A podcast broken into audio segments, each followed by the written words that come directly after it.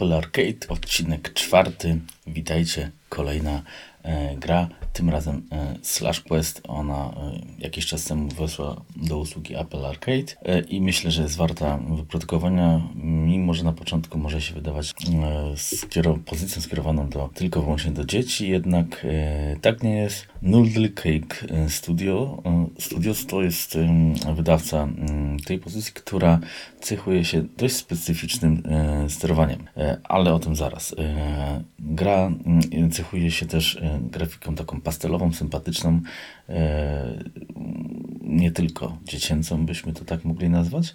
E, naprawdę może się podobać, a jest to typ hack and slash z prostymi elementami RPG, właśnie z tym e, dziwnym sterowaniem, czyli główny bohater e, o imieniu Sheep Pasterz, który odnajduje e, nie swój e, miecz, który ma cechę e, po prostu mówienia, należy do mm, królowej, która zgubiła go podczas napaści. Cała e, rozgrywka, oś rozgrywki polega na tym, żeby ten miecz mm, zwrócić, więc Ship jest jakby, mm, można nazwać to takim trzymaczem e, miecza, nie ma tych e, cech rycerskich i dlatego to sterowanie tak jest przez pomysłodawców gry przewidziane, że ma być takie dziwne, trudne, ale do tego idzie się szybciutko przyzwyczaić i ogólnie bardzo przyjemnie się gra, poruszając się do przodu i skręcając w lewo i w prawo lub wykonując obroty. Tym możemy pozbywać się atakujących nas e, wrogów, co powoduje wydłużenie się miecza, co jest bardzo istotne w tej grze, gdyż dzięki dłuższemu mieczowi możemy nie dość, że efektywniej ścinać na przykład e, drzewa czy e, inne,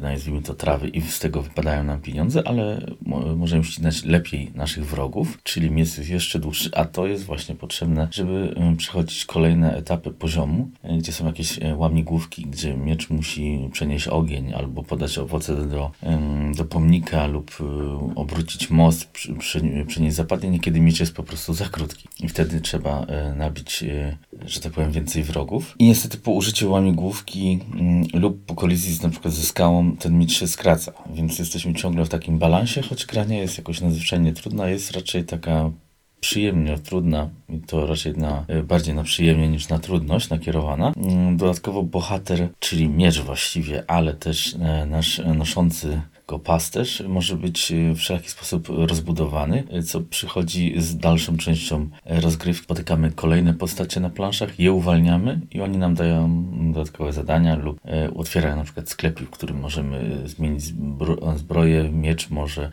zostawiać inne ślady, jakieś pikselowe albo mm, magiczne i może mieć też swoje cechy, może się na przykład jeszcze na chwilę wydłużać, e, a bohater może na przykład szybciej mm, biegać lub może mieć e, chwilową tarczę, więc e, gra jest naprawdę fajnie rozbudowana. To, to trzeba przyznać, że może się podobać i może wciągnąć. I jej zaletą jest to, że w sumie można, jakby ktoś chciał ją skończyć powiedzmy jednym tam ciągiem czy coś w tym rodzaju, ale chyba największą jej zaletą jest to, że jest, e, jak już wspomniałem, na tyle przyjemnie e, łatwa lub na tyle przyjemnie trudna, że można ją sobie jako grę taką towarzyszącą do czegoś mm, ogrywać, więc co jakiś czas można sobie do niej wrócić. E, W grze są właśnie dodatkowe zadania, questy, więc no, gra się no, nie nudzi i każdy poziom może zająć 30, nawet niekiedy więcej minut.